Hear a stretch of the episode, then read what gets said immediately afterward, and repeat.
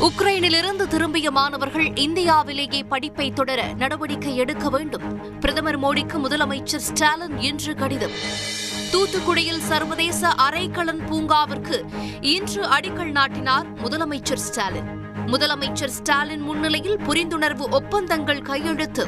அனைத்து துறைகளிலும் தமிழகம் number one என்ற நிலையை அடையும் என முதலமைச்சர் ஸ்டாலின் இன்று பேச்சு. அனைத்து துறைகளிலும் தமிழ்நாடு நம்பர் ஒன் என்ற நிலையை நிச்சயமாக விரைவில் அடையப் போகிறது.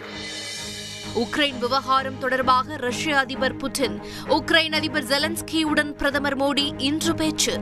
இந்திய மாணவர்கள் பத்திரமாக வெளியேற தேவையான அனைத்து உதவிகளும் வழங்கப்படும் என ரஷ்ய அதிபர் புட்டின் உறுதி.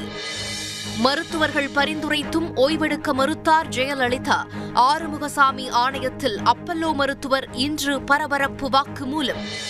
உத்தரப்பிரதேசம் பஞ்சாப் உள்ளிட்ட ஐந்து மாநிலங்களின் தேர்தலுக்கு பிந்தைய கருத்து கணிப்பு முடிவுகள் இன்று வெளியீடு. உத்தரப்பிரதேசம் மணிப்பூரில் பாஜக ஆட்சியை தக்கவைக்கும் என கருத்து கணிப்பில் தகவல்.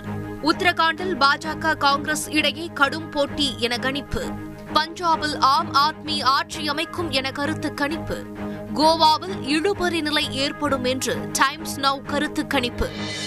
உக்ரைன் போர் எதிரொலியாக பங்குச் சந்தைகள் தொடர் வீழ்ச்சி.